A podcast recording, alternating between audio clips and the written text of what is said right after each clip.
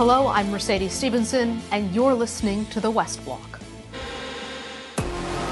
This week on the West Block, the economic impact of COVID 19. Is the government willing to provide Canadians with an update as to how they will get Canada's fiscal track back under control when this pandemic is over? It's deja vu all over again. We've heard uh, yet again the same uh, economic arguments that the Conservatives have been making for years. We're working hard to preserve our employment and our uh, economy for the long term. Then China. While we advocate for the release of uh, the two Michaels who have been uh, arbitrarily detained by China uh, in retaliation for uh, a judicial system that is independent. Great to be back. And the conservative leadership race.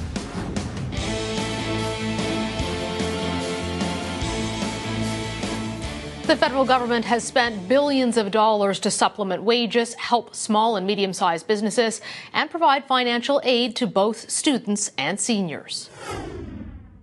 We all understand that uh, this is a crisis that is hitting really hard on businesses right across the country.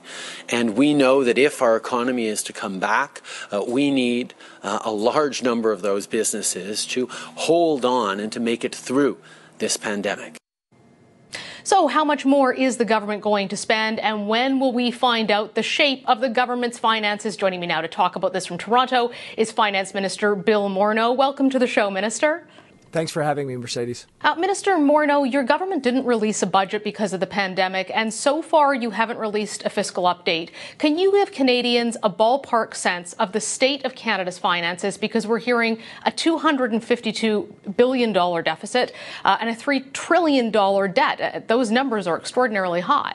Well, let me just start by saying that we're obviously in a time where the uh, economic situation is very fluid what we've worked hard to do is to make sure that we are giving Canadians a sense of how we're supporting them, how we're supporting individuals, how we're supporting businesses. We're giving as much transparency as we possibly can on the cost of the measures that we're putting out, uh, estimates and then updates as we go out to, to Parliament and to Canadians. We think that's really important. I can tell you, though, that right now, because of how uh, rapidly uh, things are changing, it is difficult for us to have a, a, clear understanding of the exact economic situation. We don't want to have false precision in an economic and fiscal update. We're working hard to get to a, a, an understanding of where we're at so that we can then take a look at the measures and give, uh, give a good sense of where we're moving to. So that's work that's ongoing, and uh, when we have a date, we'll, we'll be out with it, and that's uh, something I'm looking towards. Do you think that that date will be before Parliament rises for the summer? Right now, what I can tell you is that uh, is that we are we are obviously updating our scenarios every single day, uh, making sure that we understand where we're going. Uh, it is uh, certainly something that we're we're working on. Uh, I don't know yet when that date will be because we're we're trying to make sure that we can have a picture of, of where the economy is going. So so that work is ongoing. Mercedes, I don't have a date yet, but we'll be we'll be certainly continuing to inform Canadians about the measures we're taking, the costs and the expected supports, and, and how important those are. So that'll be our, our daily approach to transparency. Okay, so I guess we'll see if parliamentarians get a chance to look at that before the summer break. But uh, speaking of government programs and moving forward, one of the things you have to start thinking about at this point as the finance minister is how do you start paying down all that money that's been spent? Is your government looking at raising taxes? Uh, well, no, we're not. Uh, and I think.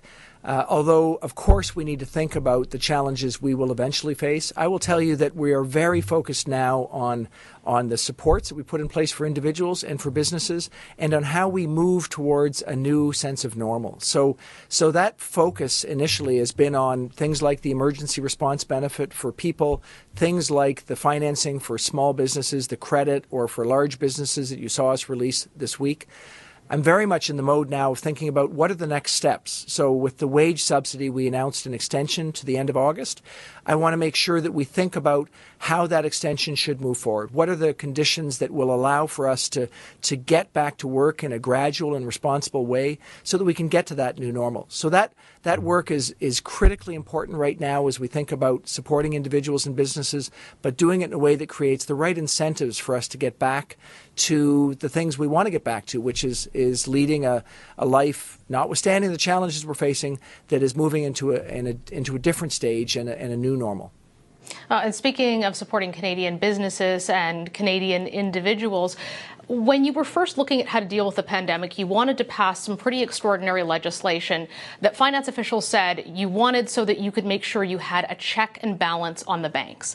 I'm curious to know at this point in the pandemic, Minister, are you satisfied with how Canadian banks have behaved and do you think that they've stepped up to the plate? Well, I've, I've been working uh, closely with the banks through the entire time of, of this pandemic, obviously pushing them to move forward. We've put an awful lot of liquidity out into the market through the Bank of Canada, uh, through the CMHC, and we want the banks to actually use that liquidity to, to help their their clients, their customers. So uh, you know, there's there's as with anything, it's a work in progress. I've seen a, a, significant number of, of mortgage deferrals, which is appropriate for this time. We've obviously seen banks come forward for people who are experiencing credit card challenges and and cut those credit card interest rates in half. Uh, we're going to need to continue to push banks to to be supportive of their their customers. It's in their interest as well.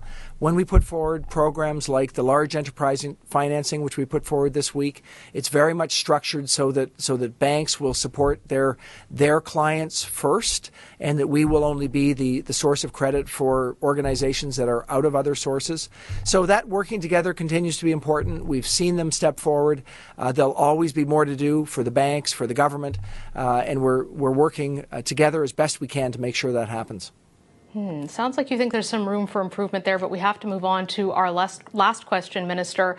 There's been a lot of concern about state actors buying out Canadian companies, things like oil companies, uh, which we saw the Saudis getting involved in, uh, the Chinese looking at a gold mine up in Nunavut, and now a warning from CSIS that state actors could be looking at buying up Canadian bioscience companies that your government has invested a lot of money in. I know you have a strategic review in place to make sure any foreign sales are looked at during the pandemic pandemic. But given that a lot of these companies are going to continue to be vulnerable beyond that, are you look at looking at extending that strategic review? Well, right now, what we're trying to do with this and with other measures is think about the emergency time period. So that strategic review during this time period is critically important. We not we need to make sure that that uh, we protect you know our economy for the long term, and that that means protecting it for jobs. It means protecting it for our continued ability to to have a vibrant and and healthy uh, economy. So so that's critically important we're not making decisions about long term structural issues during this time of the economic crisis. We do have measures that were already in place to review foreign acquisitions before we got into this crisis. Uh, of course, those will continually need to be considered. What, what's most important, I think, is that, that we focus ourselves on the issues that we have right now, and that's what we're doing, and we're going to continue doing it. Okay, Minister Morneau, we're out of time. Thank you so much for joining us this morning. Okay, thanks very much. Take care. The biggest issue in our bilateral relationship is still Meng Wanzhou's case. So that's why we have made our position very clear, you know, to make sure that she's back in China smoothly and safely. China doesn't work quite the same way and don't uh, seem to understand that we do have an independent judiciary from political uh, intervention. We will continue to follow and uphold the independence of our judicial system uh, while we advocate for the release of uh, the two Michaels who have been uh, arbitrarily detained by China. That was China's Ambassador Cong Peiwu last week on this show, responding to a question that I asked about the two Canadians in custody in China. Michael Spavor and Michael Kovrig. Then you saw our Prime Minister, Justin Trudeau, here in Canada's reaction to what the ambassador had to say. China has been now linking the 18 month detainment of Michael Kovrig and Michael Spavor to the arrest of Huawei CFO Meng Wanzhou, who's being held in Vancouver. Should Canada take a tougher stance when it comes to dealing with China? Joining me now to talk about this is Canada's former ambassador to China, David Mulroney. Good morning, Mr. Mulroney. Good morning, Mercedes. You had a chance to watch that interview with the Chinese ambassador. What did you make of his comments? Well, as you indicated, his he made no bones about connecting the Meng Wanzhou case with the detention of the two Michaels. And I think what we're getting there is the mask slipping. China is now uh, no longer worrying about pretending that there is some, uh, you know, legal reason for detaining our two citizens and they're showing both uh, a power play to intimidate us, and they're showing contempt, frankly, to Canada and, and to Canadians. And uh, we're seeing this in more of their diplomatic um, announcements and messages, but it's it's we're seeing the real China in all of this. I'm curious to know what you think triggered that because you're saying the mask is slipping. Uh, Canada's current ambassador to Beijing, Dominic Barton, made a comment saying essentially he thinks he drank too much of the Kool Aid, that China is alienating people. What is leading to this change in posture in how China is addressing the international community? Well, uh, you know, we didn't, we don't know exactly what Ambassador Barton said because it was in a closed door session. Um, but he seemed to be saying that the what's called the wolf warrior diplomacy, the the angry rhetoric from Chinese diplomats, is is alienating people, and I'd say it absolutely is. But what we don't know, we don't know if Ambassador Barton made this point, but it's an important point to make. This isn't a, a question of rhetoric or communications. The wolf warrior diplomacy is actually actually reflects how China really thinks, what it thinks about the rest of the world, how it operates. So it isn't a question of modifying their communications it's a question of understanding that this represents the challenge we're up against. This is how China really thinks. And that should be informing Canadian public policy. It should be informing our response to China. And I, I haven't really seen evidence of that yet. So, how, how does China think? What does China think about the rest of the world, especially Canada? Uh, it thinks of Canada. It's interested in Canada for a lot of reasons. Um, Chinese people want to go to Canada, visit Canada, study in Canada. It's a country that has some interesting technologies. But basically, China sees Canada as a vassal state of the United States, as a minor country that it can push around. And part of their great anger at the Meng Wanzhou um, process and the fact that um, you know we, she's facing extradition hearings is China's outrage that a country as small as Canada would dare to do this. So we're seeing this reflected in how the the ambassador is now uh, speaking. We've also been seeing, seeing it in the last uh, week or so from the Chinese consulate in Calgary that have been taking on uh, Premier Kenney. So Chinese diplomats are not afraid to take on elected officials in Canada, uh, to take on the Parliament of Canada, and, and to show their contempt. And that, that that's really that that's the real thing.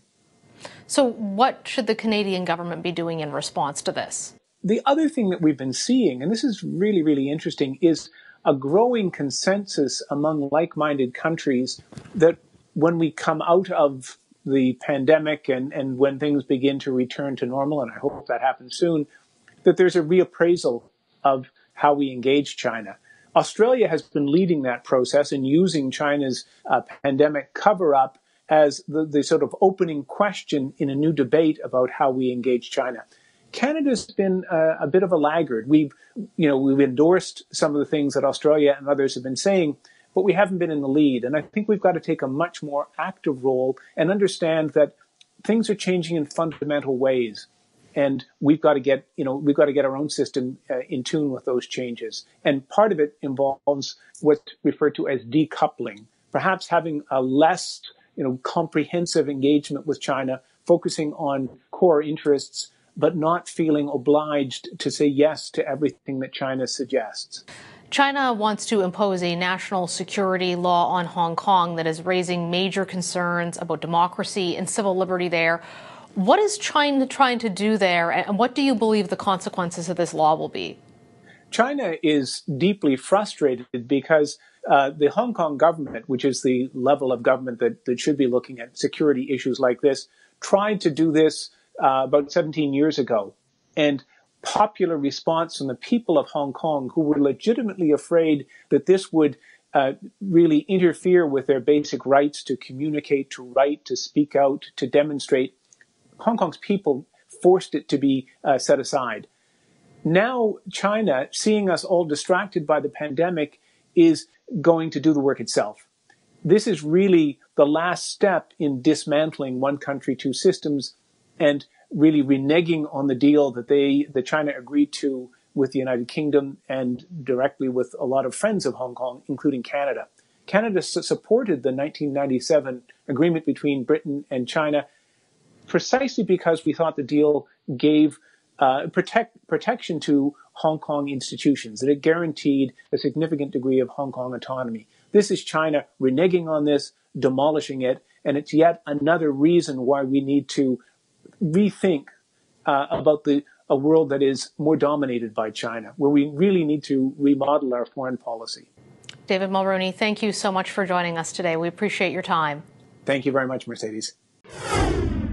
And the next leader will inherit a unified caucus, a more dynamic caucus, a larger caucus, a strengthened opposition. We have 121 seats, more seats, significantly more seats than we had in the last election, and a party that is ready to win the next election. That was Conservative Party leader Andrew Scheer. In August, party members will elect a new leader. Former Cabinet Minister Peter MacKay is running for that job, and he joins me now from Toronto. Welcome to the show for the first time as candidate MacKay. How are you? Very well, Mercedes. Thank you. Thanks for having me on. Thanks for joining us. You know, Mr. MacKay, the race has been criticized on all sides by people who say it's boring. There have been no big ideas. So I want to put the question to you. What do you stand for? What big idea do you have to offer to Canadians?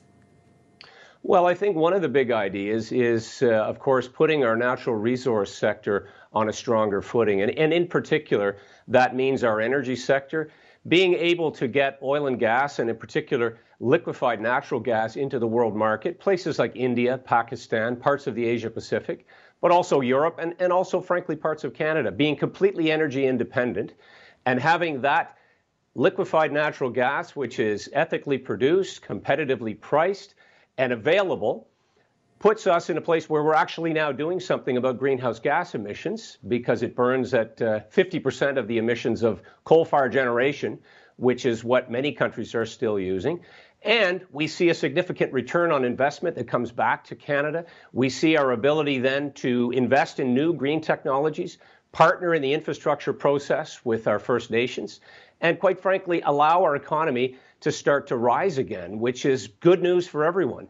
That's part of a broader vision of having an economic prosperity corridor that goes right across the country. So, yes, moving oil and gas product, but hydro, transporting all goods and services, and removing all of the interprovincial trade barriers. That, to me, immediately kickstarts our economy. Mr. MacKay, I have to ask you this question. You've taken it on the chin a number of times in this campaign. You've had to reverse policies. At times, you've lost staff. You've had to apologize. Uh, you're an experienced politician, and, and, that performance surprised a lot of people. And it has your political adversaries, like Erin O'Toole, saying things like Justin Trudeau will eat Peter MacKay alive. Peter MacKay can't handle the pressure. What do you say to those comments? Well, firstly, Mercedes, when you're building a national organization, there's always early missteps.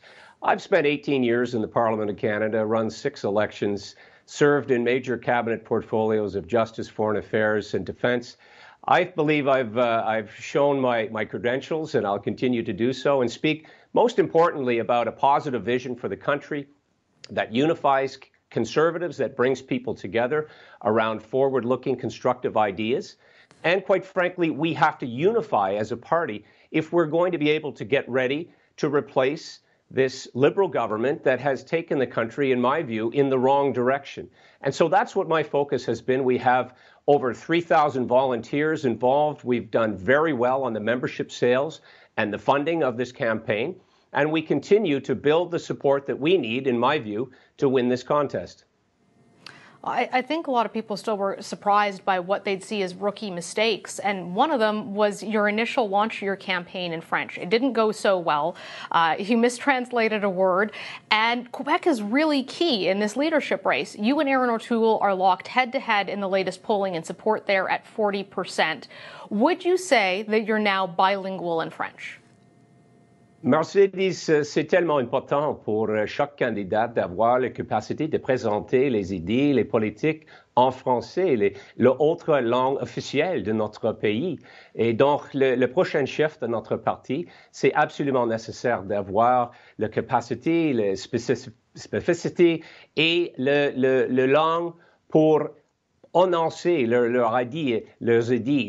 donc, euh, je suis très contente des progrès que je fais dans euh, mes efforts de continuer mon euh, accélération de, de, de, capacité en français. Is that bilingual? Well, you you uh, are a French speaker, I believe. My French is very limited. but let's move on to the next question. I'm also not running for prime minister, but trying to improve it.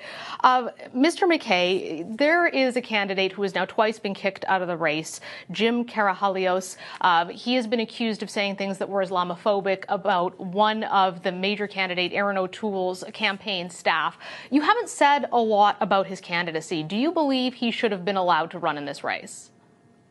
Well, Mercedes, I'm a big believer in our democratic process. That was a decision taken by the party twice, as you pointed out. I've actually advocated uh, at the beginning of this race to have as many candidates as possible, encouraged some of my own supporters to sign the nomination papers of other candidates to encourage as many in the in the contest as possible. The ultimate decision is going to be in the hands of the membership, and that, uh, of course, is an important decision for our party. And I, I have a lot of faith in the wisdom of our party. Uh, you had said earlier that you wanted an election this fall. Now, of course, COVID 19 has changed everything. So I'm wondering do you still think the Conservative Party should try to bring down the government in October? Well, I think you've answered part of that question in that COVID 19 has changed everything. I think it really requires an all hands on deck approach right now to ensure that the economy in addition to human health, is a priority.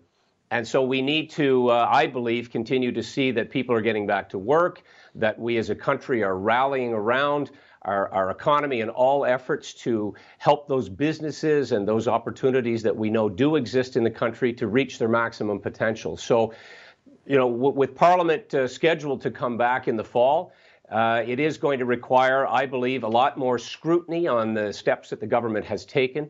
And so, as far as an election is concerned, I don't think that that is the priority for the country. Okay. Thank you so much for your time, Mr. Kay. We appreciate it. Thank you very much, Mercedes. That's all the time we have for today. Thanks for listening. And please be sure to follow the West Block on Facebook, Instagram, and Twitter. Have a great week.